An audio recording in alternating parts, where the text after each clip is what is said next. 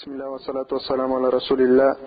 En el nombre de Allah, clemente misericordioso, que la paz y las bendiciones sean con el profeta Muhammad sallallahu alayhi wa sallam, con sus familiares, sus esposas, sus seguidores, sus compañeros y todos aquellos que sigan su ejemplo hasta el día del juicio final. Continuamos con la explicación del libro Los pilares del Islam y el Imán, Arcanul Islam el Imán, del Sheikh eh, Muhammad ibn Jamil Zino. Hoy el capítulo se llama El significado de la ilaha illallah. Vimos en los capítulos anteriores los pilares del Islam, los pilares del imán o la fe, y después explicamos el hadith del profeta Muhammad sallallahu alaihi wasallam donde él menciona tres términos que son la definición de Islam, la definición de imán y la definición de ihsan. Este, este capítulo que vamos a hablar hoy es sobre el significado, la explicación del alcance, la comprensión de la frase La ilaha illallah, cuya traducción literal puede ser No hay Dios salvo Allah. Sin embargo, su eh, traducción acorde al significado es No hay nada ni nadie con derecho a ser adorado salvo Allah. Leemos algunas frases del libro y luego eh, sigo con la explicación. Siguiendo la metodología de la clase anterior, la clase va a durar media hora de explicación y después se abre para preguntas y respuestas. Dice el autor, este, es decir, la ilaha illallah, es el testimonio de fe y significa nadie tiene el derecho a ser adorado salvo Allah. En esta frase se encuentra la negación de culto a otra cosa que no sea Allah y su afirmación con respecto a Él exclusivamente. En esta frase, el autor dice lo siguiente, que la frase La ilaha illallah,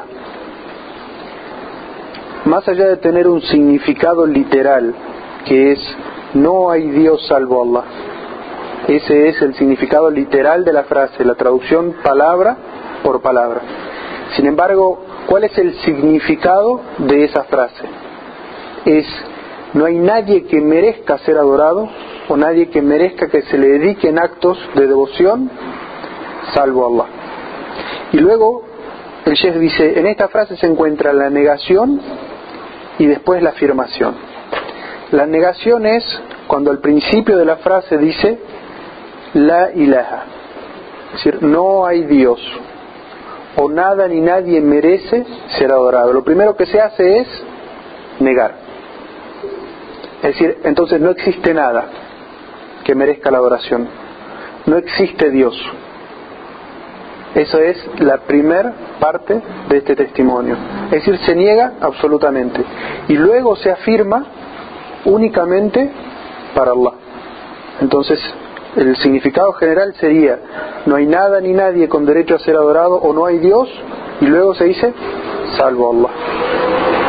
El significado de esta frase en idioma árabe es reforzar el significado de que Allah es el único que merece ser adorado. Porque como vamos a ver adelante, una de las condiciones para la validez de este testimonio es que no alcanza con decir Allah es quien merece adoración o Allah es un Dios, sino que parte de este testimonio de fe para que sea válido es negar que todo otro fuera de Allah sea Dios o tenga algún aspecto de divinidad o de que otro fuera de Allah merezca acto de adoración o de devoción. Y por eso, en el idioma árabe, la forma de enfatizar esto es decir primero, no, nadie. Y luego afirmarlo únicamente para Allah. Después el autor dice, con respecto a la frase la ilaha illallah, encontramos los siguientes textos en el Sagrado Corán y los hadices del profeta Muhammad sallallahu alaihi wasallam. Primero, Allah dice en el Sagrado Corán, "Fa'lam annahu la ilaha illallah." En el Corán dice, "Sabe, oh Muhammad, que nada ni nadie tiene derecho a ser adorado salvo Allah. Es decir, que esta misma frase, que es el testimonio de fe, la encontramos intacta en el Sagrado Corán. Como vamos a ver a lo largo de este libro, todos los pilares del Islam, los pilares, los cinco pilares prácticos del Islam están mencionados en el Sagrado Corán. Y los seis pilares de la fe están también mencionados de la misma manera en el Sagrado Corán. Esto lo vamos a ir viendo a medida que estudiemos este libro. La primera conclusión que nosotros podemos sacar de esto es que cualquier persona que quiera venir a agregar o restar a estos pilares, ya sea del Islam o de la fe, y estos pilares no se encuentran mencionados en el Sagrado Corán o en la Sunna del profeta Muhammad como están mencionados, lo que está haciendo es trayendo una innovación a la religión. El profeta sallallahu alaihi wasallam dijo con respecto a los eh, a los pilares del Islam, dijo esta religión fue construida sobre cinco pilares: el testimonio de que no hay Dios salvo Allah, la oración, la, realización del mes de ayuno, el pago del zakat y la peregrinación a la casa sagrada. Es decir, el profeta sallallahu alaihi wasallam los mencionó. Entonces el profeta sallallahu alaihi wasallam mencionó en ese hadith que los pilares del Islam son cinco y esos cinco pilares se encuentran mencionados todos en el Sagrado Corán. Entonces, si un individuo viene o un grupo quiere decir que en el Islam hay más de cinco pilares, que en realidad son seis pilares o siete pilares o ocho pilares, lo que nosotros vamos a encontrar, primero, que esto contradice el hadith del profeta sallallahu alaihi wasallam y segundo que esos pilares que alegan algunos grupos o algunas sectas ni siquiera están mencionados en el Sagrado Corán. Entonces esa es la primera conclusión que podemos sacar. ¿Qué dice en esta ley Allah Azza Dice, sabe tú, y en este caso, el Corán siempre le habla a Muhammad, porque el, el, Corán viene revelado a través del profeta Muhammad sallallahu alaihi wasallam en primera instancia. Pero el Corán luego le habla a cada uno de nosotros, es decir, a quien lo recita, a quien lo lee, el Corán nos habla. Y eso es lo que hace del Corán un libro vivo, que uno cuando lo lee siente que está hablando sobre las situaciones que nos pasan a nosotros o que está hablando sobre las situaciones internas que le pasa a cada uno de nosotros y que el Corán nos habla y nos responde. Entonces en este caso el Corán nos dice a, cada uno de nosotros, fa'lam, sabe tú, nos está hablando a nosotros y nos dice, sabe que no hay otra divinidad más que Allah. Y el, el hecho de la divinidad es la aceptación, la creencia de que no hay otro creador y sustentador, de que nadie merece actos de adoración y devoción salvo Él, y que le son propios nombres y atributos a Allah, que no merece ningún otro ser humano o ninguna otra creación ser llamado descripto a través de esos nombres y atributos. Entonces, este es lo primero que está mencionado en el Sagrado Corán y es en forma de imperativo. Sabe tú, es decir, que tienes que saber qué es lo que significa, tienes que aprender cuáles son las implicancias de la Shahada. ¿Mm? El segundo texto que se menciona es un hadith del profeta Muhammad sallallahu alaihi wasallam que dice: "Man qala la ilaha illallah mukhlisan dakhala al-jannah." Quien diga la ilaha illallah con corazón sincero entrará al paraíso. ¿Mm? Este es el, el, segundo texto donde se encuentra exactamente esta frase, la ilaha illallah. Después menciona el autor, es importante mencionar que el significado del testimonio de fe lo entiende aquella persona sincera, que obra según lo establecido, invita a otros a creer y adorar a Allah y le da prioridad a esto por encima de todo lo demás, ya que el tawhid, el monoteísmo islámico, es la causa por la que fueron creados los seres humanos y los genios. Este, esta segunda mención, es decir, el segundo punto, donde el profeta sallallahu alaihi wasallam dice, quien diga la ilaha illallah y dice mukhlisan con un corazón sincero, es decir, que no alcanza con el mero hecho de pronunciarlo, la, pronunciación de la ilaha illallah no es una fórmula mágica, y quien la pronuncia se abren las puertas del paraíso inmediatamente, sino que tiene condiciones, como lo vamos a ver. Y una de las condiciones, la primera que está mencionada en este hadith es la sinceridad. Es decir, quien realmente lo cree en su corazón, sinceramente, y no está buscando con ello complacer a una persona, o no está buscando con ello obtener algún beneficio mundano, quien crea realmente lo, lo pronuncie porque lo siente en su corazón, porque cree en su corazón que no hay nada ni nadie con derecho a ser adorado salvo Allah, entonces a esa persona se le abrirán las puertas del paraíso. Esa persona, Allah dice que le serán abiertas las puertas del paraíso. Y por eso el profeta sallallahu alaihi wasallam dice, Man qala la ilaha illallah al-jannah. Quien diga la ilaha illallah con la condición de la sinceridad entrará al paraíso. Es decir, su destino final será en el paraíso. Pero el autor del libro nos dice, no entiendan mal esta frase del profeta sallallahu alaihi wasallam, no malinterpreten esta frase del profeta Muhammad sallallahu alaihi wasallam como que es algo tan sencillo como quien diga la ilaha illallah mágicamente entra al paraíso, sino que esta frase tiene sus condiciones.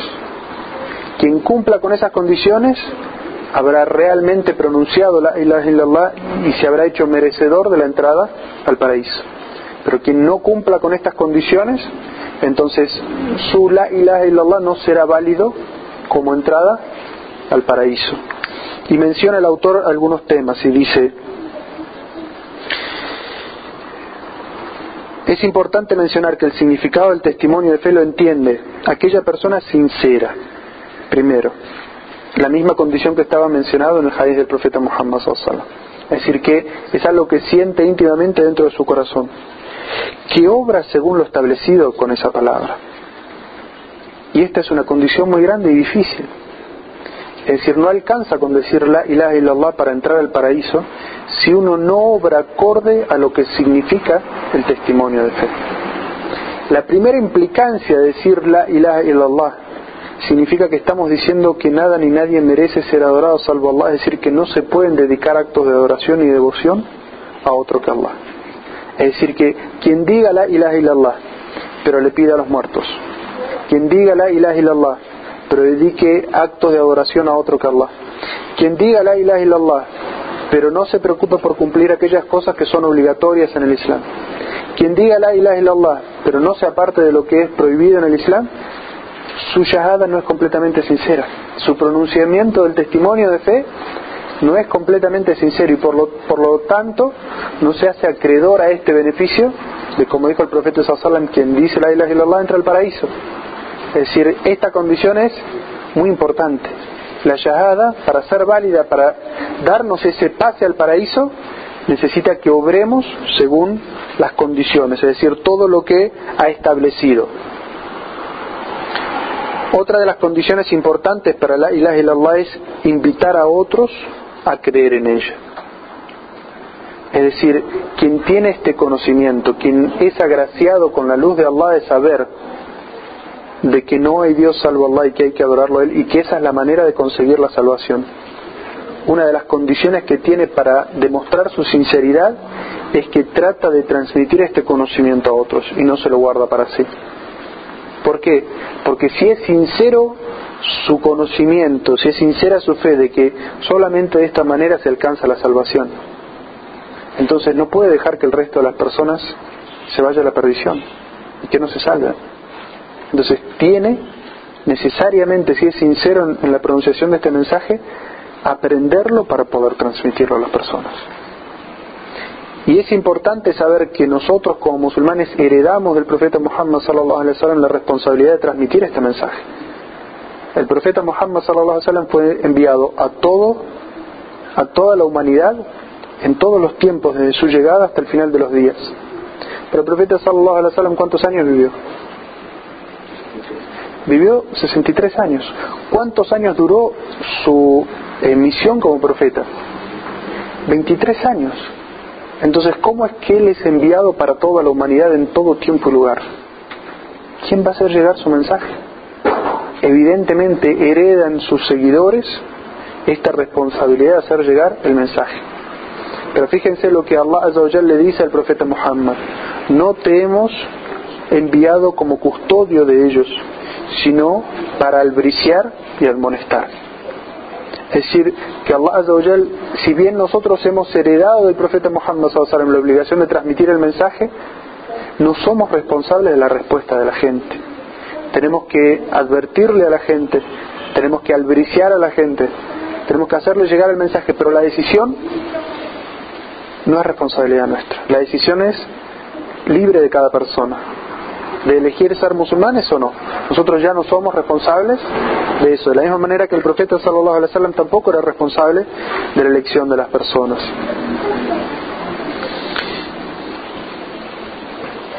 Y luego menciona otra condición y dice que la persona le dé prioridad a este testimonio sobre cualquier otra cosa. Es decir, que lo más importante para la persona pase a ser el amor por Allah Azza la sumisión a Allah Azza la entrega a Allah Azza Que eso es lo más, pasa a ser lo más importante en su vida, pasa a ser lo prioritario en su vida. A eso le da prioridad sobre cualquier otro asunto. Es decir, entre complacer a Allah y complacer a un ser humano. ¿Cuándo se nota la sinceridad en la shahada? Cuando si una persona le pide algo que nos, que nos implica hacer algo que es eh, ilícito a los ojos de Allah, que Allah nos haya prohibido, ¿dónde se nota la sinceridad en la shahada? Si seguimos la complacencia y buscamos la complacencia de Allah y no la complacencia de las personas como cuando Allah nos dice en el Sagrado Corán, hablando de la obediencia que cada hijo le debe a su padre, dice, pero si ellos te incitan a asociarme a algo de lo que yo no he bajado conocimiento, no he descendido conocimiento, no les hagas caso. Pero de todas maneras compórtate con ellos educadamente. Es decir, incluso a los padres a quien uno le debe mucho respeto y le debe eh, atención y le, y les debe eh, obediencia, incluso a ellos, si nos indican algo, nos, nos invitan a hacer algo que va en contra de lo que es la legislación islámica o la creencia islámica, en esa instancia, solamente en esa instancia no le debemos obediencia.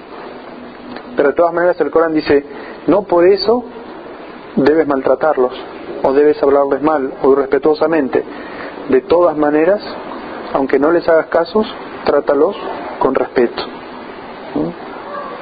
Y eso es muy importante en, lo que es el adab o el comportamiento del musulmán y donde se nota que realmente el musulmán toma eh, con fuerza el mensaje. Cuando es eh, respetuoso con sus padres, cuando eh, les habla de bella manera y jamás les dice palabras que puedan herir los sentimientos. Luego menciona el autor, ya que el tawhid, es decir, la creencia en la ilaha illallah, es la causa por la que fueron creados los seres humanos y los genios. Y el Sheikh se está refiriendo en esta frase a la ley del Sagrado Corán que dice No he creado a los genios ni a los hombres sino para que me adoren. Allah Azza dice en esta ley del Sagrado Corán cuál es el objetivo de la creación del ser humano. ¿Para qué fuimos creados? Los seres humanos y los genios, que son la otra creación que tiene libre albedrío como nosotros, ¿para qué fuimos creados? ¿Para qué? Para adorar a Allah. Ese es el objetivo de nuestra creación, el objetivo primario. Ese es nuestro fin. Todo el resto que hay en el, en el camino son medios. El estudio, ser padres, ser un ciudadano, eh, ser un profesional, todo eso no es el objetivo de nuestra vida. Todo eso es un medio para lograr adorar a Allah, para lograr llevar una forma de vida que agrade a Allah. Luego, el tercer punto, donde se encuentra mencionada la shahada. El autor cita otro hadith del profeta Muhammad sallallahu alaihi wasallam cuando él visitaba a su tío Abu Talib y cuando este tío del profeta Muhammad sallallahu se encontraba en su lecho de muerte. El profeta Muhammad sallallahu solía visitar a su tío muchas veces, tratando de invitarlo a que acepte el Islam. Cuando su tío estaba por morir, estaba en su lecho de muerte ya agonizando, el profeta Sallallahu fue a visitarlo una vez más, esperando que en ese último instante su tío dijera el testimonio de fe. Y le dijo, oh tío, dila ilaha illallah, una declaración, una frase por la que yo pueda suplicar en su nombre ante Allah. Pero su tío se negó a decir el testimonio de fe. En este texto encontramos otra vez ¿Qué era lo que invitaba el profeta sallallahu alaihi wasallam a decir a las personas? Este testimonio de fe, di la ilaha illallah, di, no hay nadie ni nadie con derecho a ser adorado salvo Allah. Ese es el testimonio al que el profeta sallallahu wasallam invitaba. En este caso, ¿a quién? A su tío. ¿Mm? Y esta situación, cuando eh, Abu Talib se encontraba agonizando en sus últimos instantes de vida. El profeta sallallahu alaihi fue a visitarlo. Pero también fueron a visitarlos sus eh, amigos eh, o gente influyente de Quraysh, del círculo de Abu Talib. El profeta sallallahu alaihi wasallam le decía esta frase, tío, yo soy un profeta de Allah, pero yo no puedo hacer nada por ayudarte en el más allá. En este mundo la gente puede interceder una por otras, pero en el más allá lo que nos da posibilidad de interceder, de ayudarnos, es el testimonio de fe. Es decir, el más allá uno se lo gana a través de su propia creencia y sus propias obras. Uno en esta vida puede heredar, ¿verdad? Uno puede heredar de los padres riqueza. Uno puede heredar de los padres una situación social, una nobleza. En el más allá nada se hereda. El más allá, la suerte en el más allá es lo que tú mismo forjaste para ti. Lo que tú hiciste, la creencia que tú tuviste, por esa vas a ser juzgado. Las obras que tú hiciste, por eso vas a ser juzgado. No vas a recibir en favor lo que haya hecho nadie. Vamos a decir, si tu padre fue musulmán, tu abuelo fue musulmán, tu sobrino era el profeta de Allah, eso no sirve para ti. Si tú mismo no dices el testimonio de fe. Y por eso como padres musulmanes uno tiene que tomar también la conciencia de que los hijos de uno no heredan el Islam porque uno es musulmán, sino que uno tiene que ser muy consciente en la educación hacia ellos como individuos, es decir, transmitirles el mensaje del Islam, hacerles entender el mensaje del Islam, porque la salvación de ellos depende de ellos mismos y no depende de los padres. El profeta sallallahu alaihi wasallam le decía eso a su tío, tío, dila ilaha illallah para que yo pueda hacer algo por ti en el más allá. Y los amigos, los incrédulos de Quraysh que estaban también al lado de la cama le decían, ¿acaso vas a renegar de la religión de tus padres? ¿Qué era lo que estas personas le querían decir a Abu Talib? Si tú dices la ilaha illallah, lo que estás diciendo en realidad también es que tus padres estaban equivocados. La religión de tus padres era una religión equivocada, porque ¿cuál era la religión de la gente de Quraysh, de los árabes antes del Islam? El paganismo, la idolatría, creían en un sinfín de ídolos y que cada uno les daba algún beneficio. Algunos eran intercesores ante Allah y otros daban beneficios concretos, como los santos y las vírgenes hoy. ¿Sí? Esos mismos tipos de ídolos tenían eh, los Quraishíes. ¿Qué era lo que le decían estos amigos a Abu? Si dices la ilaha illallah, estás diciendo en realidad que tus padres, tus ancestros, estaban en una religión equivocada, que eran politeístas e idólatras. Entonces, el profeta Sallallahu le volvió a repetir, tío, sálvate tú, dila ilaha illallah, para que pueda ayudarte en el más allá. Y los, y los kufares le volvían a repetir, ¿acaso vas a renegar de la religión de tus padres? Y el orgullo pudo más en Abu Talib y él dijo, antes de morir muero en la religión de mis ancestros. Entonces, este hadiz del profeta Muhammad sallallahu alaihi wasallam, narración de lo que le sucedió a él, nos sirve para saber exactamente eso, de que somos nosotros los que nos tenemos que ganar el paraíso por nuestra creencia, la purificación de nuestra creencia y la purificación de nuestras acciones. Practicar aquello que está ordenado y apartarnos de aquellos que está prohibido. Esa es la manera de ganarse el paraíso. No importa el parentesco. No importa que mi esposa sea muy creyente y haga todas sus oraciones, eso no me va a salvar a mí. No importa que mi esposo sea muy creyente y haga sus oraciones y su ayuno, eso no me va a salvar a mí. No importa que mi padre haya sido muy piadoso, eso no me va a salvar a mí. De la misma manera que no nos condena los pecados de otras personas. Cada uno de nosotros va a responder por sus propias acciones. Nadie hereda los pecados de otro. Por eso los musulmanes no creemos en el pecado original. El pecado que cometió Adán, Allah se lo perdonó a él y no se hereda al resto de las personas. Nadie hereda, nadie va a responder por los pecados de otras personas. Luego el autor cita un cuarto punto sobre cómo uno encuentra la shahada en los textos del Corán y la Sunna. Dice, el mensajero de Allah, sallallahu alaihi wasallam, predicó en Meca durante 13 años, invitando a los politeístas a decir, testifica que nadie tiene el derecho a ser adorado salvo Allah. Es decir, él, la invitación que él hacía a los, a los politeístas, ¿cuál era?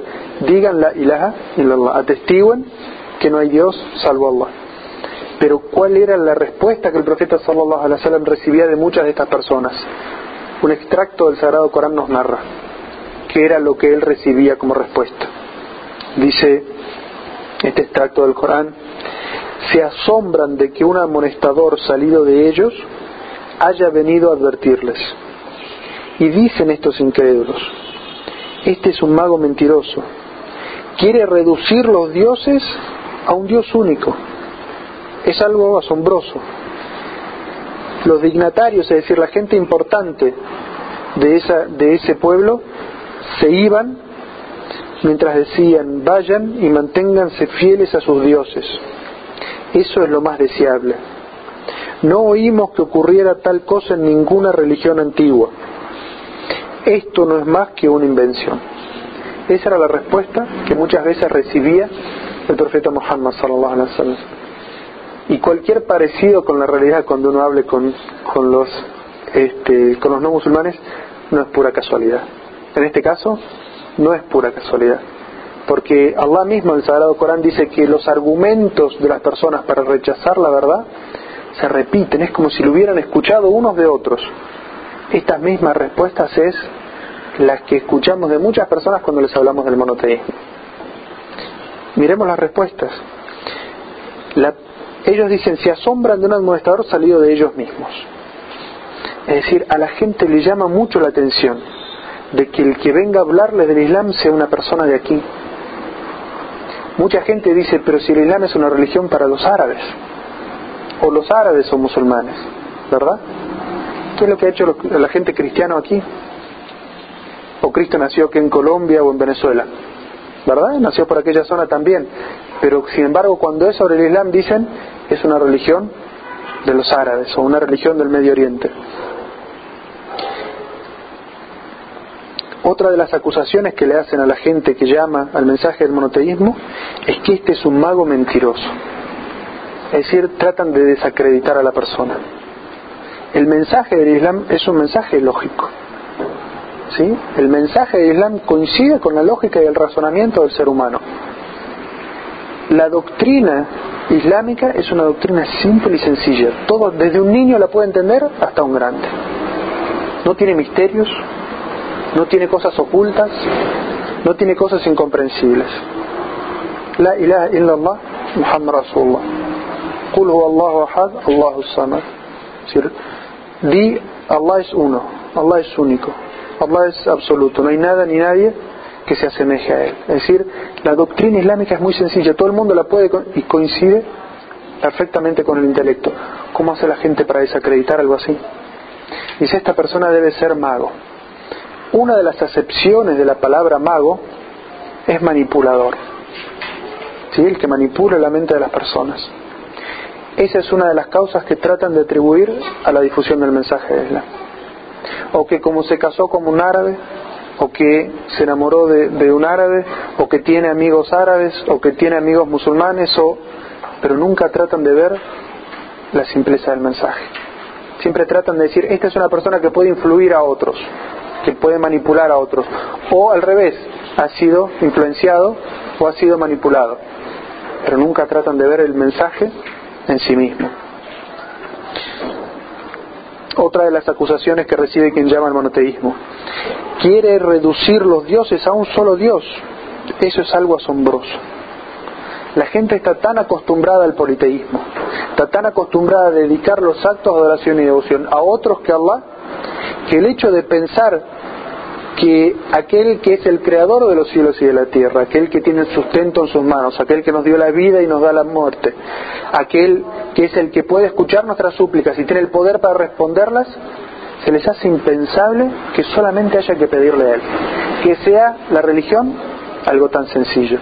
Y que el hecho de tener o usar intermediarios como las vírgenes, los santos, los sacerdotes o, o otros, sea lo que esté mal para la gente se ha vuelto algo tan común que ya no pueden ver lo equivocado de adorar a otros que Allah. ¿Mm? Y ese significado Por eso digo, la similitud no es mera coincidencia, es exactamente igual. Es como si los incrédulos heredaran unos de otros estos, estas eh, formas de pensar y se las transmitieran unos a otros. Otra de las, de las acusaciones, dicen, los dignatarios, es decir, la gente noble, se fue diciendo, váyanse y sigan fieles a sus dioses. Eso es lo mejor. Es decir, el profeta sallallahu alaihi wasallam dijo generalmente los seguidores de los profetas son los pobres y los desposeídos, no la gente noble. A la gente noble le interesa el status quo. Generalmente las religiones lo que hacen es manipular a las personas, mantener a los ricos ricos y mantener a los pobres pobres. La religión siempre ha sido como religión en la que hay un clero o gente que manipula la religión, siempre ha sido un medio para la manipulación y el control de la gente. En el caso del Islam no hay clero. En el caso del Islam nadie manipula las leyes de Allah. Las leyes de Allah están en el Corán y en la Sunna. Usted las puede leer, él las puede leer, nadie puede decir, no, lo que está en el Corán en realidad se interpreta de otra manera. O lo que está en el hadith del profeta Muhammad lo dijo así, pero en realidad significa otra cosa.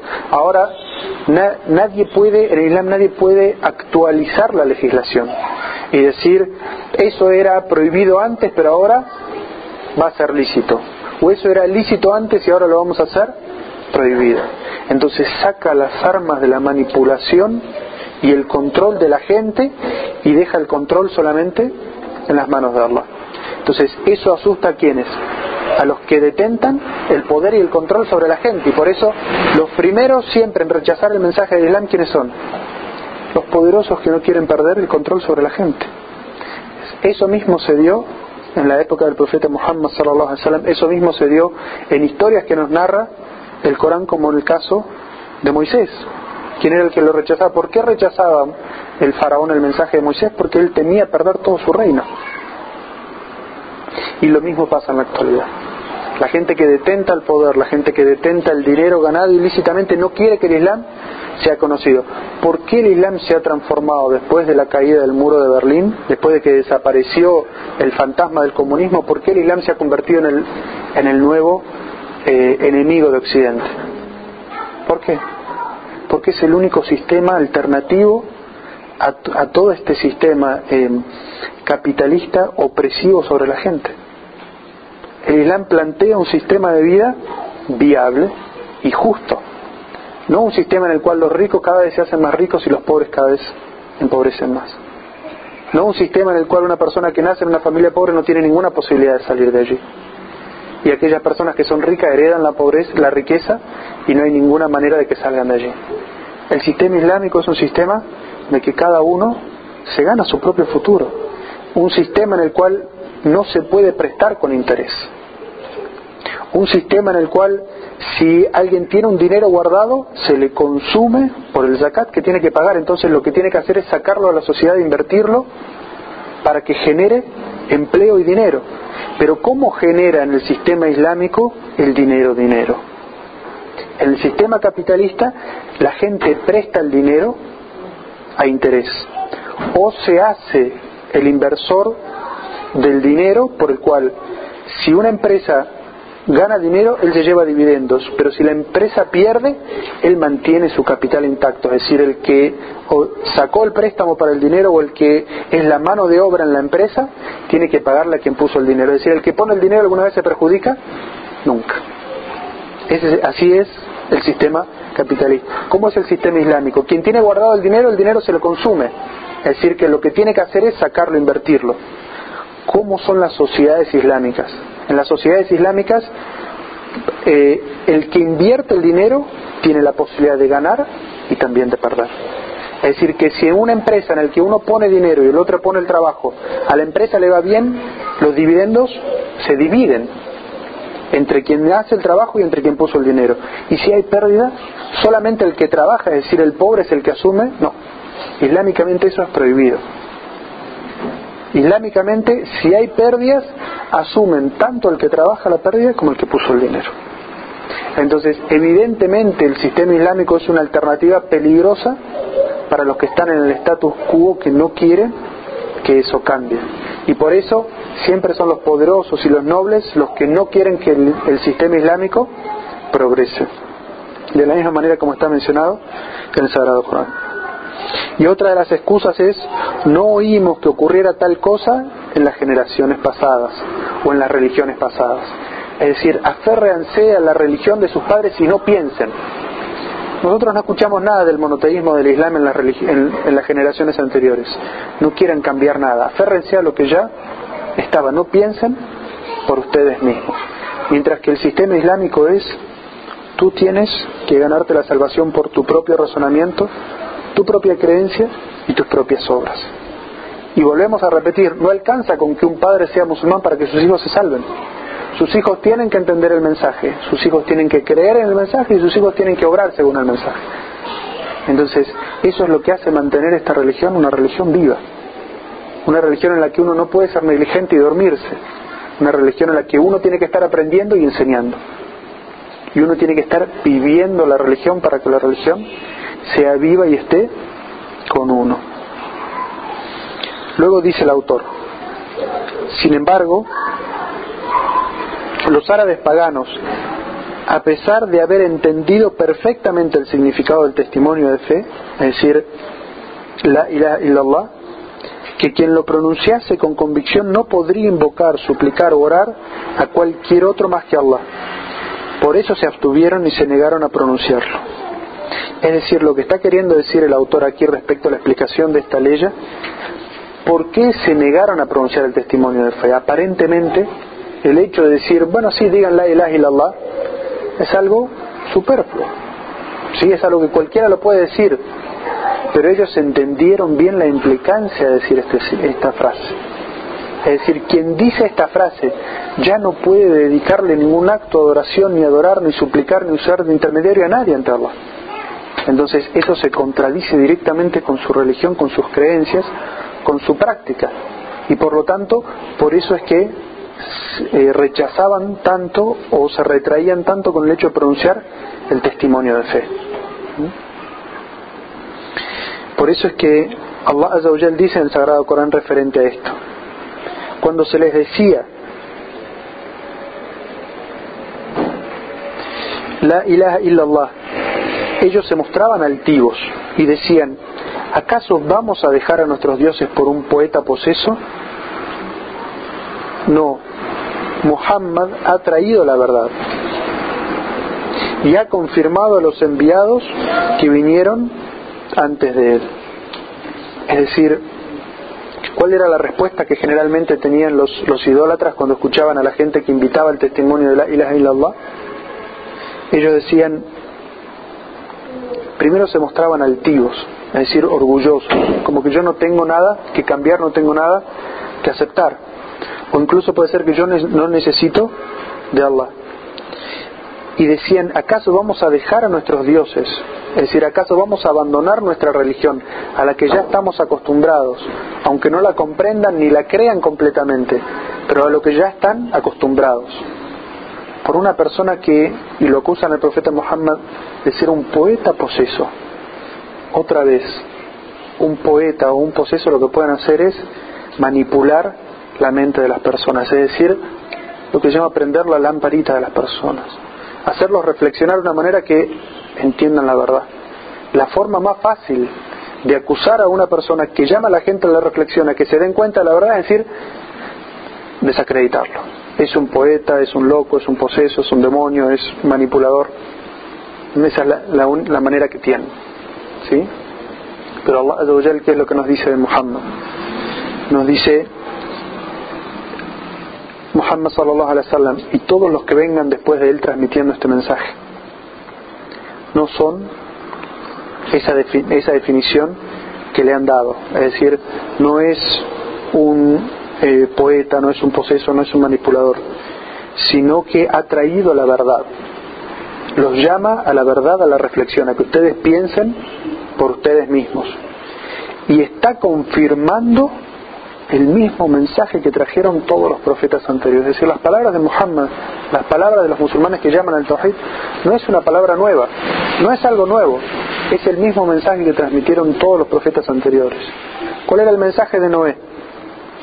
¿Cuál era el mensaje de Abraham? ¿Cuál era el mensaje de Moisés? ¿Cuál era el mensaje de, Jesús? El mensaje de todos ellos es, hay un solo Dios, adórenle a Él. ¿Mm? Y dejen, abandonen todos los intermediarios o los actos de idolatría y politeísmo o los santos y vírgenes que están en el medio.